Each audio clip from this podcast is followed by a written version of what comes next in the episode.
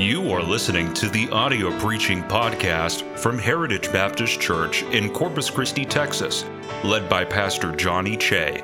Our church is dedicated to serving Jesus Christ and reaching the world by going forward with the gospel. We pray that you will be helped and blessed by this message from God's Word.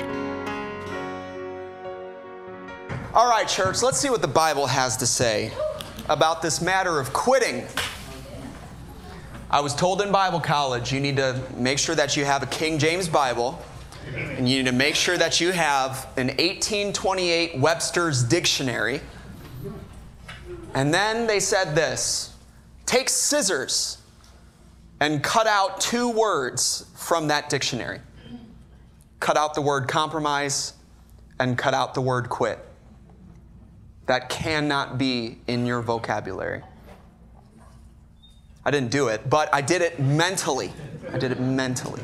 I couldn't afford a dictionary at the time. What does the Bible say about it?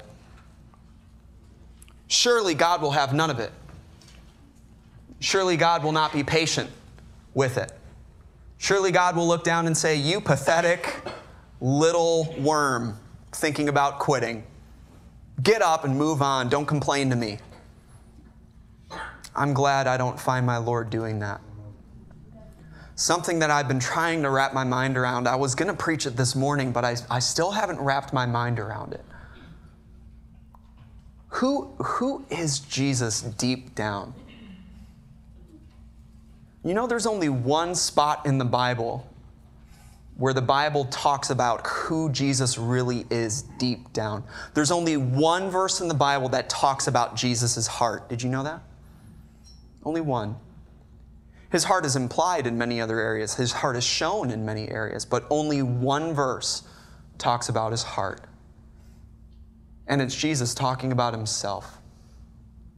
When he says, If I could let you know who I am, deep, deep down, he says this I am meek and lowly in heart. I'm trying to wrap my mind around what that means. Meek means strength under control. True strength is the backbone of meekness. You cannot be meek unless you are truly strong. I go on my walk around our block, and there's one house that's got a little chihuahua. And every time it sees me, you know what it does? I, I don't speak dog, but if I would interpret, it would be, let me at him! Let me at him! Take this cage away, let me at him! That's what it's saying. And if that thing were to come up to me, between me and the chihuahua in a fight, and I'm not trying to be humorous here, okay? I'd win. I'd win, okay? I'd win. Chill out. if I had my chopsticks, I'd win, I'm telling you. Oh, man. A little bit down, a little bit down the way, there's a pit bull. And when I walk by, that thing doesn't even care. It just kind of sits and.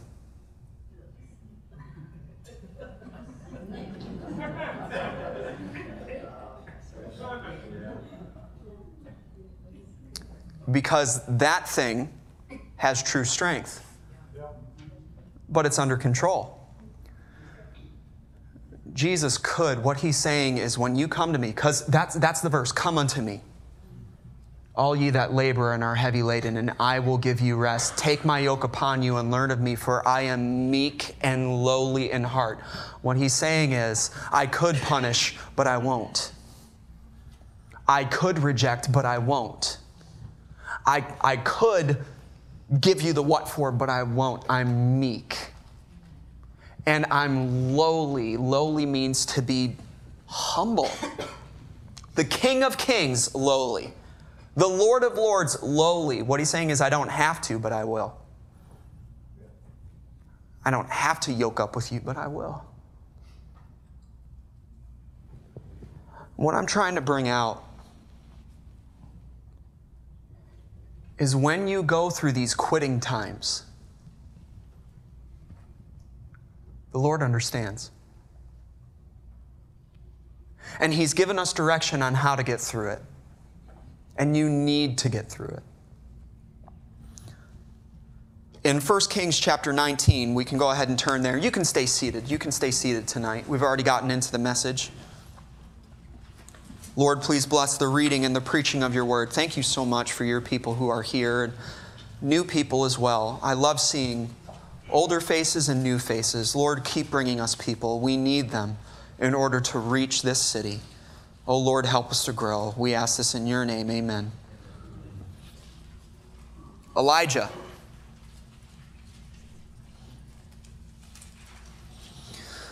Ahab told Jezebel all that Elijah had done, chapter 19, verse 1, and with all how he had slain all the prophets with the sword. Then Jezebel sent a messenger unto Elijah, saying, So let the gods do to me and more also, if I make not thy life as the life of one of them by tomorrow about this time. And when he saw that, he arose and went for his life, and came to Beersheba, which belongeth to Judah, and left his servant there. Beersheba is the most southern part. Ahab and Jezebel are up in the northern kingdom. He comes down to the most southern part. He himself went a day's journey into the wilderness, came and sat down under a juniper tree, and he requested for himself that he might die, and said, It is enough now. O Lord, take away my life, for I am not better than my fathers. Have you ever felt this way? He's not necessarily suicidal here. I mean, he what he's saying is, I can't live like this anymore. And if I have to keep on living like this, I'd rather die. Have you ever felt that way? You ever said it's enough? I can't, it's enough. Enough is enough. maybe at work, maybe at school, maybe in your marriage, maybe in your ministry, maybe just life in general. Murphy's Law kicks in, and everything that can go wrong seems to go wrong. And it seems like you can't do anything right, and people think that you can't do anything right. You have become Charlie Brown incarnate. And many times when you look in the mirror, you're ashamed of what you see. And it's not that you're genuinely contemplating death, but you start understanding why people see that as the only way out you start to have a little bit more sympathy for people who go through that. It's called a quitting time.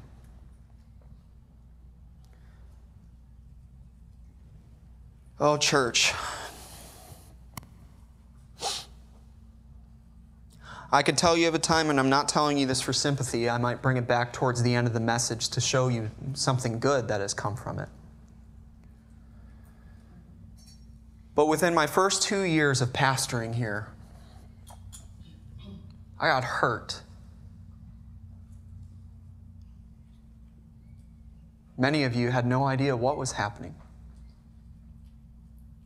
But man, I got hurt.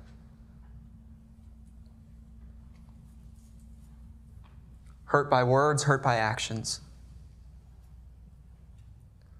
I was told things by people closest to me things that I don't think I would have the heart to tell my worst enemy.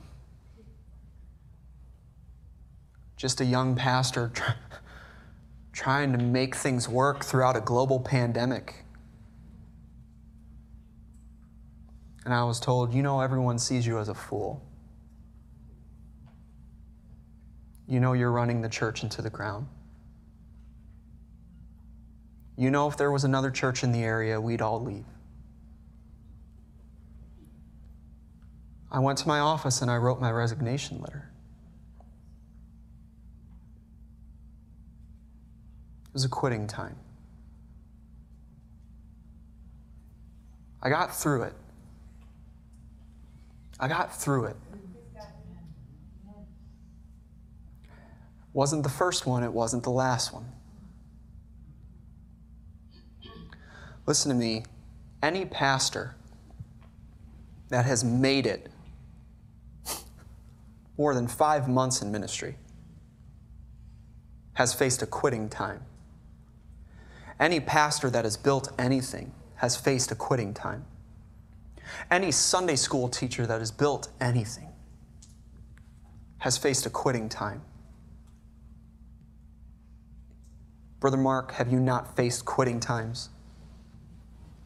And do you realize, sir, if you get through them like you have gotten through the ones in your past, do you realize right now in your Sunday school, your Sunday school has a larger roster than some churches? Some of you are Sunday school teachers here. You realize if we plant ourselves deep and we make something happen here through God's grace, you might minister to people in your Sunday school more than some pastors minister in their entire church. But every Sunday school teacher that's ever built anything has faced a quitting time. Any marriage that has made it 10 years, 20 years, 30 years, 50 years has faced quitting times. I don't care if you married your best friend. You will face quitting times. Any ministry leader,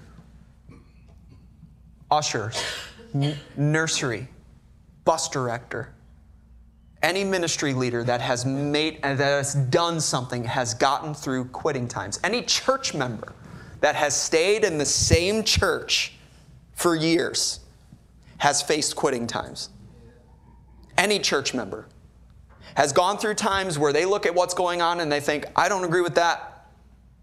Now, I'm not talking about doctrine. If doctrine goes wrong, don't you leave. Take a vote of confidence and get the leader out. But any church member that has made it has had to get through quitting times. Any friendship that has lasted. You, you know this. Your closest friends I saw a shirt the other day that said this If you weren't my friend, if you weren't my friend, I'd hate you. your best friend, you get into your worst arguments with your best friend. Any friendship that has made it has gotten through quitting times. Find the marriage that has lasted and find the marriage that has ended in divorce. And here's the only thing that differs one of them got through their quitting times and one of them didn't. It's not that this one that has lasted avoided quitting times. This one that has lasted has never fought. This one that has lasted has never disagreed. They are the first couple ever never to fight. And that's why they've lasted. No, it's that they got through their quitting times. It's, it's, let's just make it as simple as possible. Divorce is not an option.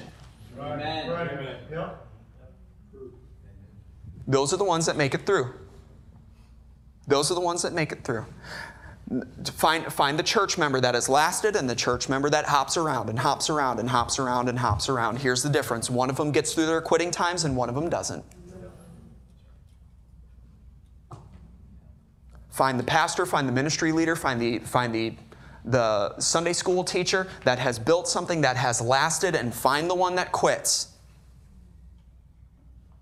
and takes every opportunity that he can to go somewhere else so that he can keep preaching his same messages. One of them got through their quitting times, and one of them did not. Both of them wanted to quit. Both of them wanted to be done.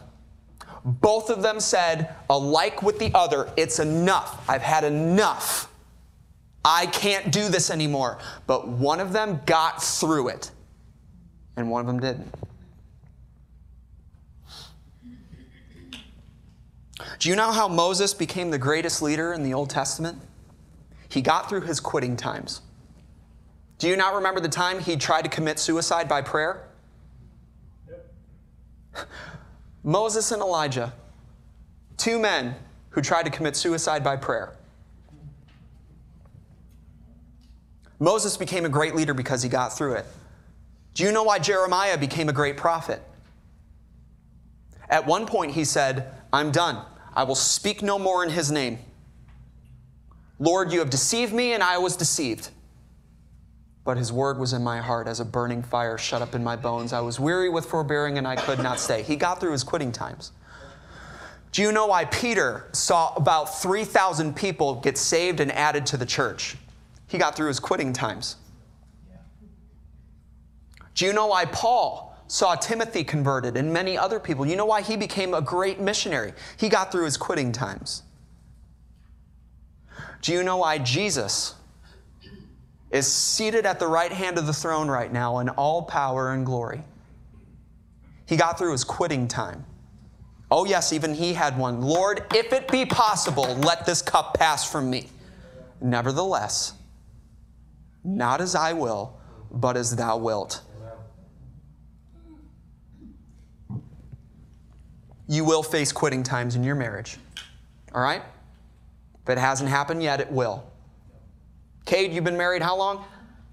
Almost a month. Almost a month. Buckle up, bud.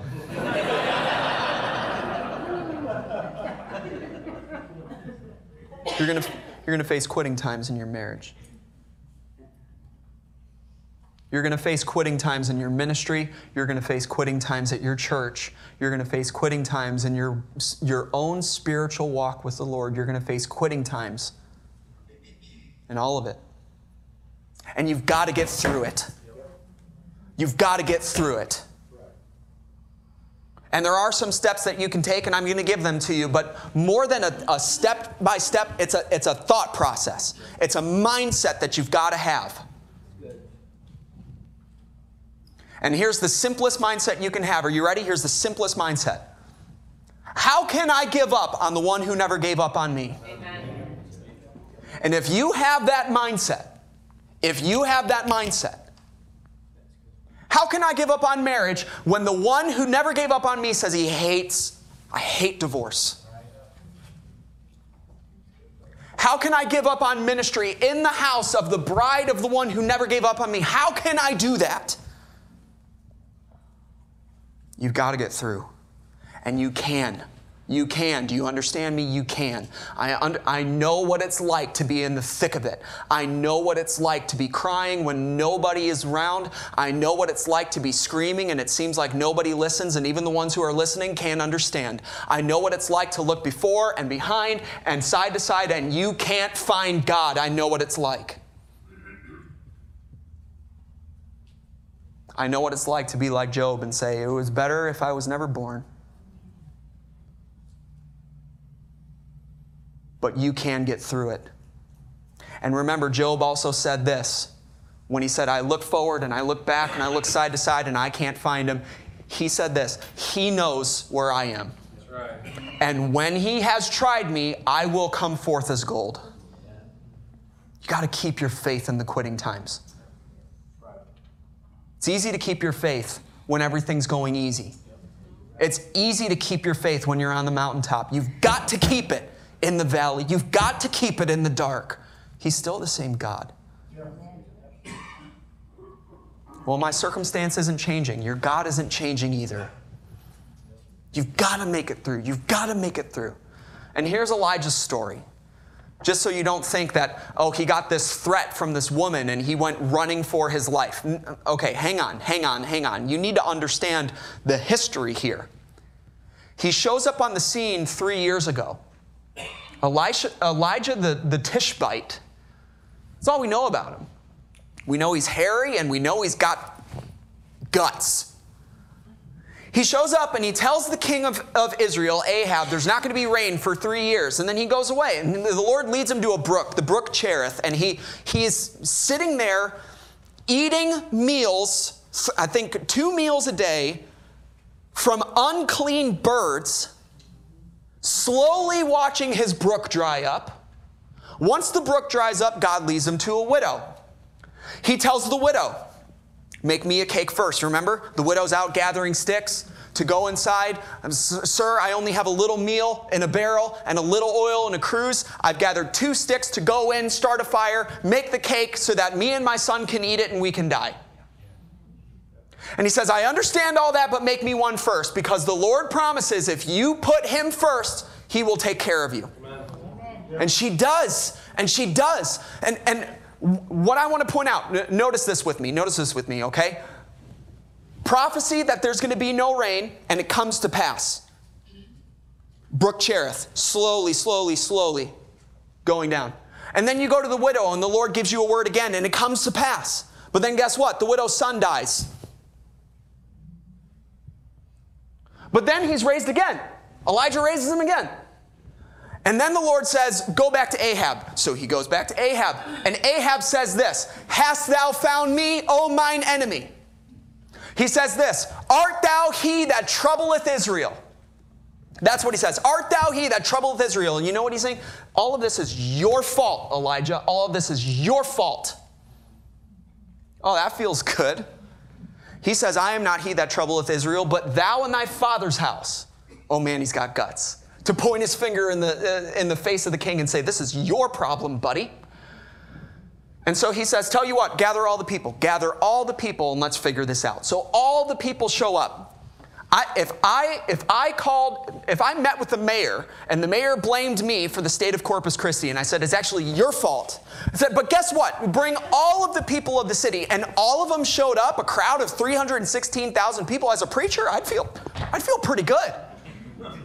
They're going to listen to my sermon. And he says this How long halt ye between two opinions? If Baal be God, then serve him, but if God be God, then serve him. But none of this in between stuff. What do you say?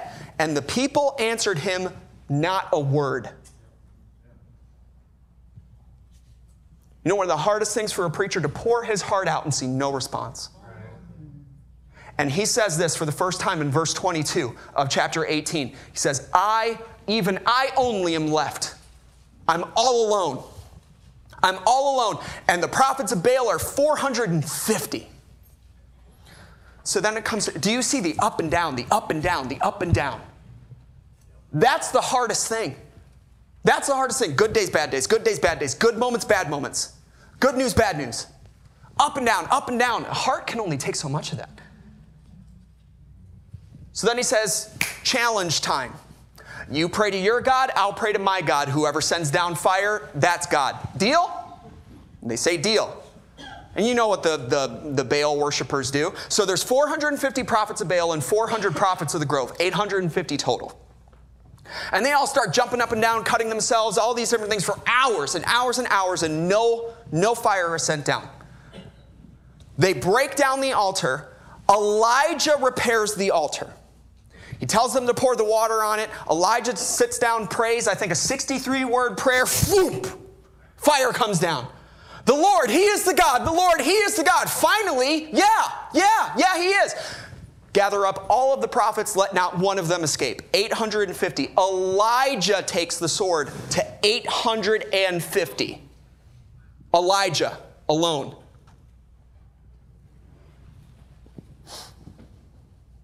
Goes up to King Ahab and he says, There's going to be rain. Rain starts coming. What a victory! What a spiritual victory. What a physical toil of that day. But what a spiritual victory. And he's so excited. He's got so much adrenaline in him. King Ahab starts going back to um, Samaria. Elijah outruns the chariot. After he has done all of that, after he's repaired it, after he's prayed, after he's 850 times, he outruns a chariot, and you, you know why? Because he's thinking, this is it, this is it. What more? What more can, can be done to prove to my people that God is God? And what does Ahab do? He goes and cries to his wife. you won't believe what Elijah did. And he gets a letter from the palace. And he was probably expecting a letter, a letter like, Would you come and help this revival? Would you come and lead us spiritually? Would you come and pray so that we can get right with God? And instead, it says, You're dead in 24 hours.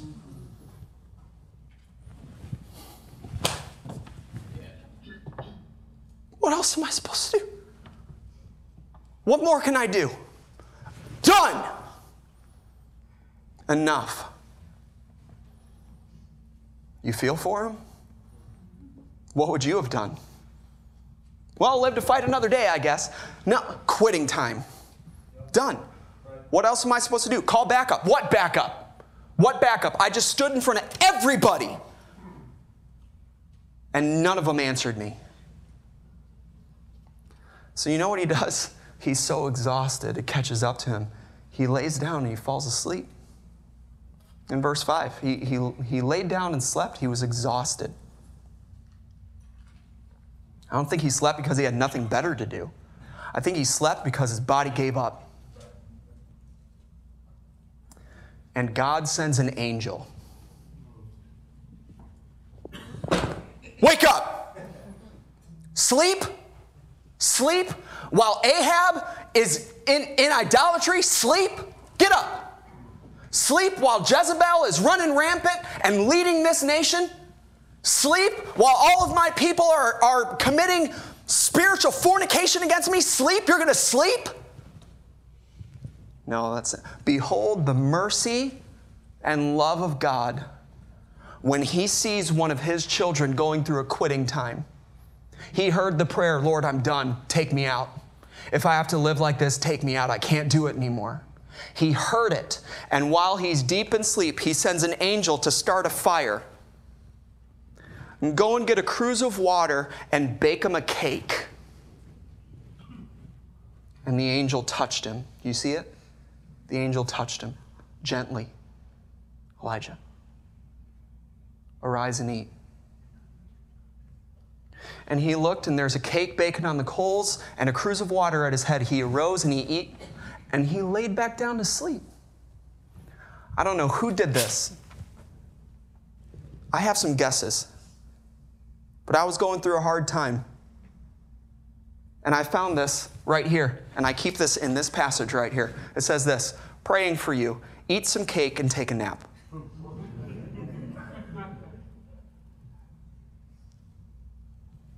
He goes to sleep again. The angel wakes him up. Arise and eat. The journey is too great for thee. And he does it again. What is the first thing that you, that you can do when you face a quitting time?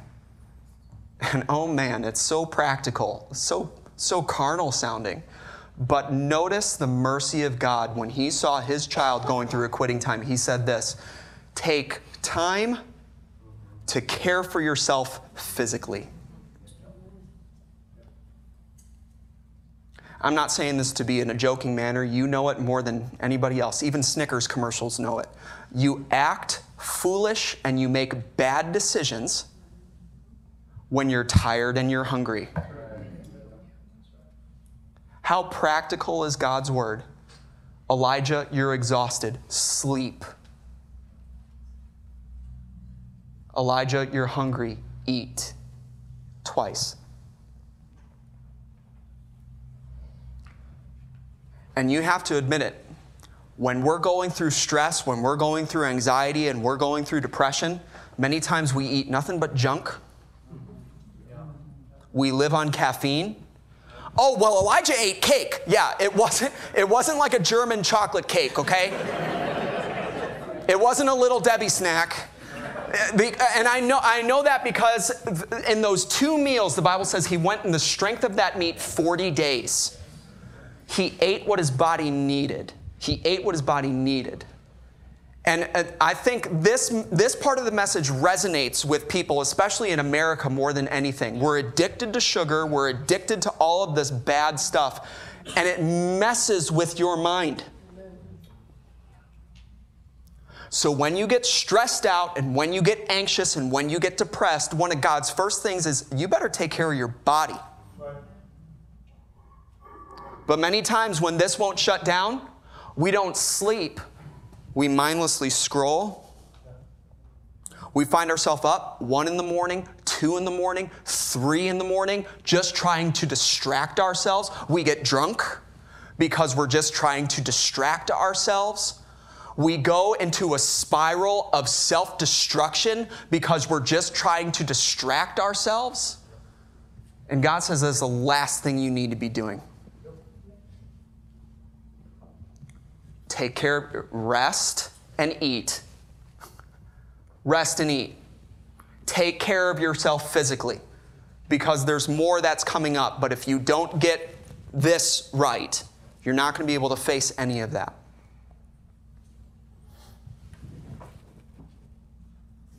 Here's what he does next. Verse 8 He arose, did eat and drink, and went in the strength of that meat 40 days and 40 nights unto Horeb the Mount of God. You know another word for Horeb? Sinai. Anyone know the significance of Sinai? That's where Moses got the Ten Commandments. That's where this relationship all began. And he came thither unto a cave and lodged there, and behold, the word of the Lord came to him, and he said unto him, You piece of trash. You just took 40 days off in the midst of a national battle. You lazy bum. No, I think with kindness, like a father sitting next to his son after he lost a ball game. What do you what doest thou here? Tell me what you're feeling. Tell me what you're thinking. What doest thou here, Elijah? And he answers. He said, I have been very jealous for the Lord God of hosts, for the children of Israel have forsaken thy covenant, thrown down thine altars, and slain thy prophets with the sword, and I, even I only, am left, and they seek my life to take it away. And he said, Go forth and stand upon the mount before the Lord. And behold, the Lord passed by. And a great and strong wind rent the mountains and brake in pieces the rocks before the Lord. But the Lord was not in the wind. And after the wind, an earthquake, but the Lord was not in the earthquake. And after the earthquake, a fire, but the Lord was not in the fire. And after the fire, a still small voice.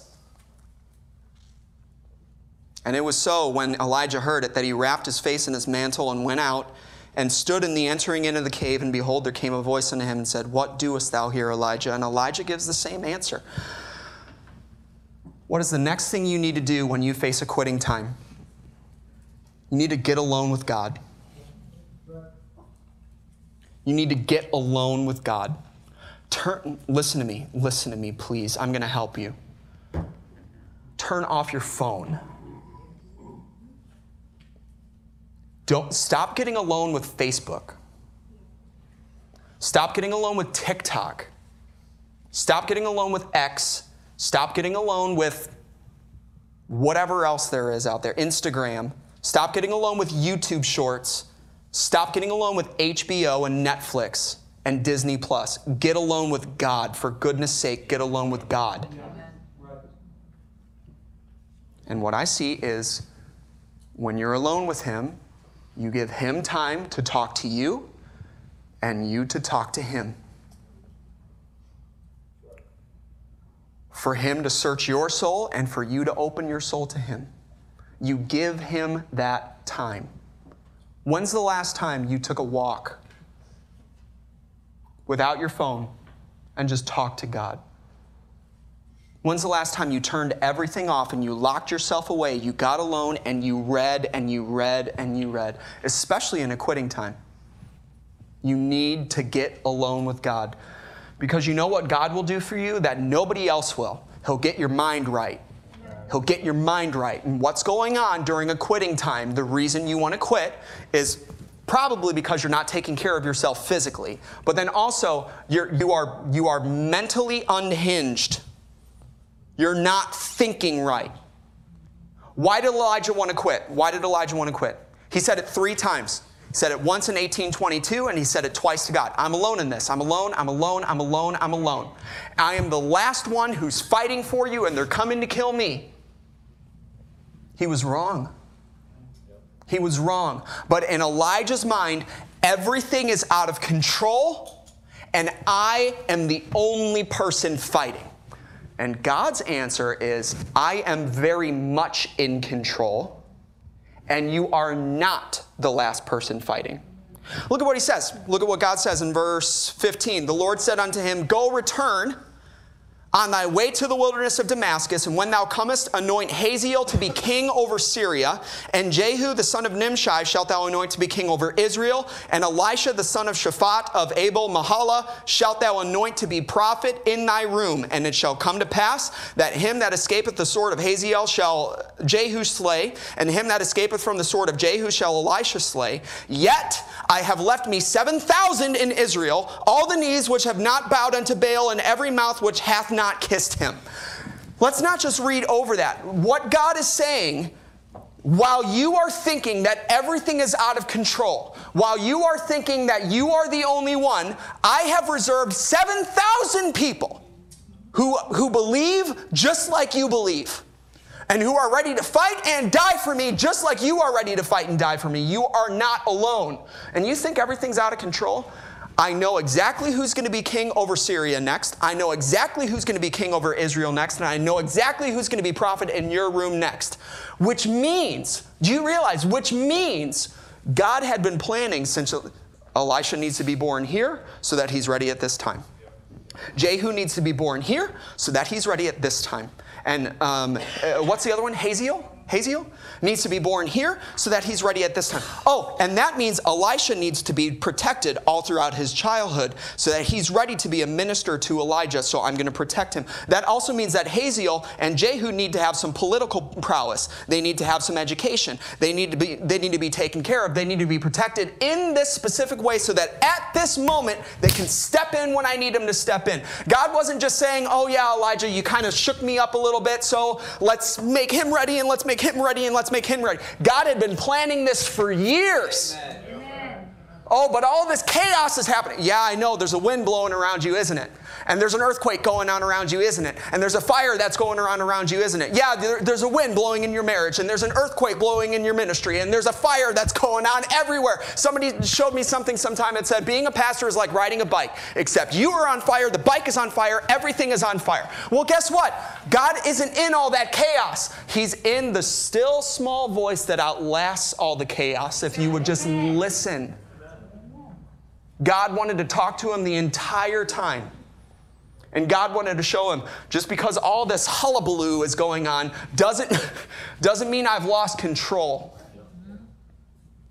I'm still very much in control. I can send the wind and I can stop it. I can send the earthquake, I can stop it. I can send the fire, I can stop it. And even if somebody else starts it and I'm not in it, I will still be speaking all throughout it if you would just make it through and listen. Got to get your mind right, Elijah. Number four, find some help from a godly friend. You need an Elisha. You read throughout the rest of the chapter, Elijah goes and finds Elisha, and I, I love this. Elisha was willing, Elisha was willing to depart from family, to leave his job to minister to Elijah. Way to go, Elisha. Way to go, Elisha. And you need to find an Elisha in your life. You need to find somebody who's going to encourage you. He's going to tell you, keep on going, keep on going. You're not alone. We're here with you. You need to find somebody. And here's where I'm really going to spend some time. You, sir, and you, ma'am, need to stop worrying about being Elijah and be willing to be an Elisha to somebody else. Amen. Amen. That's good. Everybody wants to be Elijah. Everyone wants to be the decision maker. Everyone wants to be the leader. Everyone wants to be the quarterback. Everyone wants to be the driver. Somebody needs to understand there is no driver without a passenger. There is no captain without a follower. There is no pastor without the pew. There is no Sunday school leader without the followers. There is no, there is no leadership without the help. Somebody has got to be an Elisha.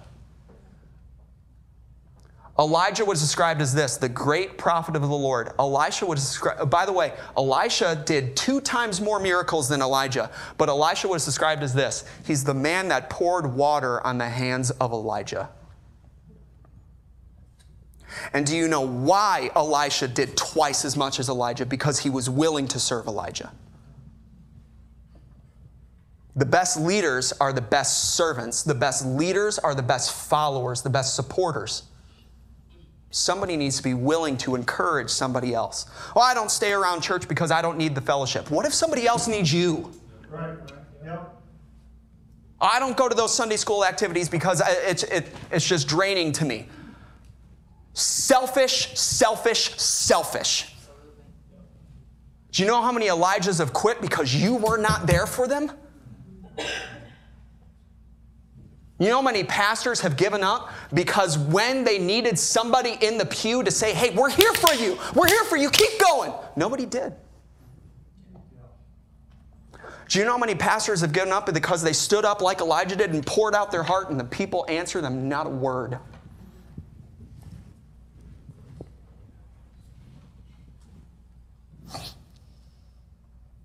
Do you know how many marriages have ended in divorce that would have been spared by one by one supportive friend. How many Christians would have made it if they, if they just had one person that they knew was in their corner? You've got to find that somebody, and you need to be that for somebody else. And here's the last one how to, how to get through your quitting times. Remember, take time to take care of yourself physically. He took 40 days, 40, at least 40 days. I'm not asking for a 40 day vacation, but I, I will say this I don't think a lot of pastors could do that today. But I wonder how many pastors would stay and make it in their ministry if they knew I could take that time if I need it to get alone with God.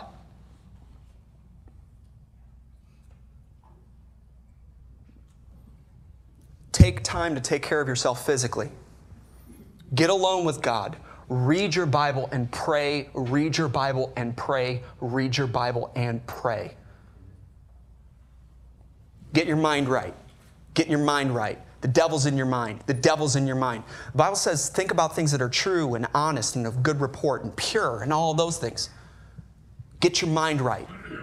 Thou shalt keep him in perfect peace whose mind is stayed on thee. Get your mind right. Find a good, godly friend who will support you and encourage you and challenge you and sharpen you. And then, number five, get back to work. Get back to work. God said, go return. Go return. I'm not done with you yet. Get back to work. God still has so much planned for your marriage. He still has so much planned for your Sunday school. He has so much planned for your ministry. He has so much planned for your family, so much planned for that friendship, so much planned for you.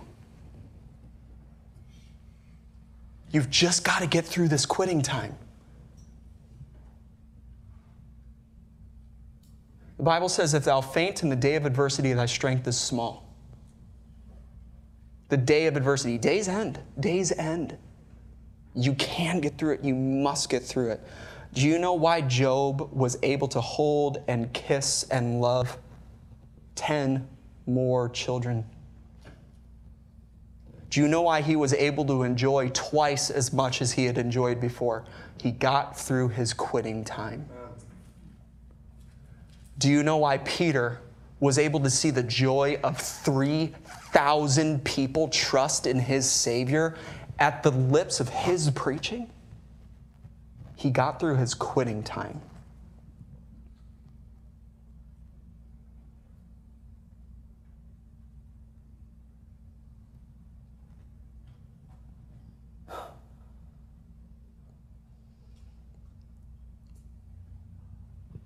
I look out and I see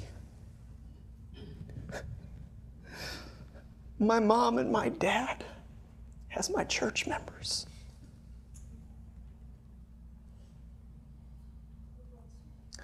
It never would have happened if I had quit when I wanted to.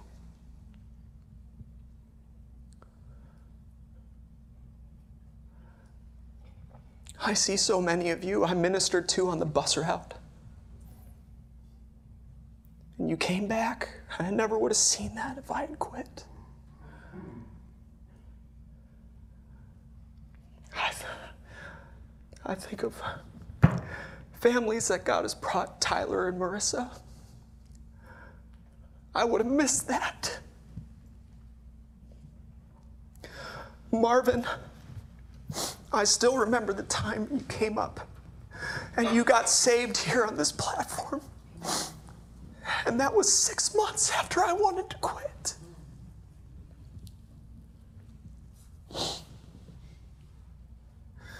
You've just got to make it through.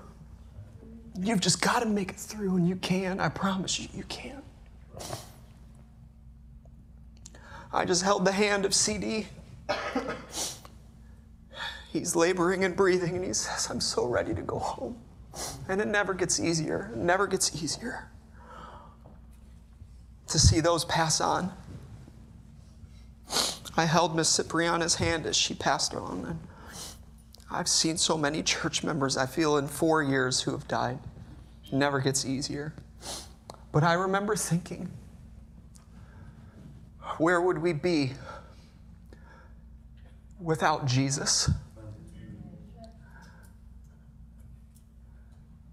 Oh, this room would be so much different if Jesus had quit. He could have called 12 legions of angels and said, Done, done. But he pushed through. He got through his quitting time. And he died and he was buried and he rose again. And now look at the blessings that we have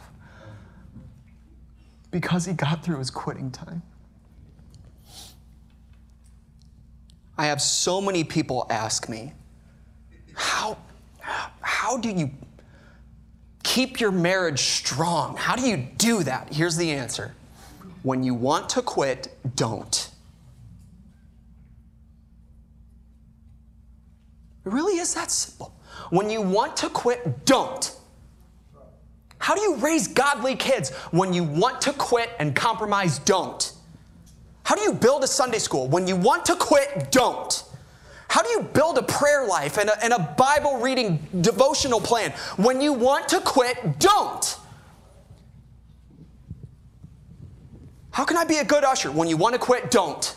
How can I be a good church member? When you want to quit, don't. How can I be a good song leader? When you want to quit, don't. How can I be a good musician for the Lord? When you want to quit, don't.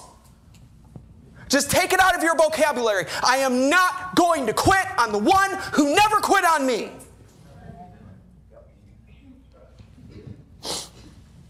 Get through your quitting times.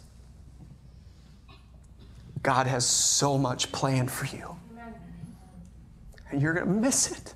You're going to miss it. It's the hardest thing when I see people quit. They're this close to victory. They're this close. The night is darkest just before the dawn. You know that. Just get through it. One more day, one more hour, one more moment, one foot in front of the other, and trust in Him, trust in Him, trust in Him. Don't look at the wind, don't look at the earthquake, don't look at the fire. He's not in any of that. Listen Listen for his leadership, and you will get through. I promise you,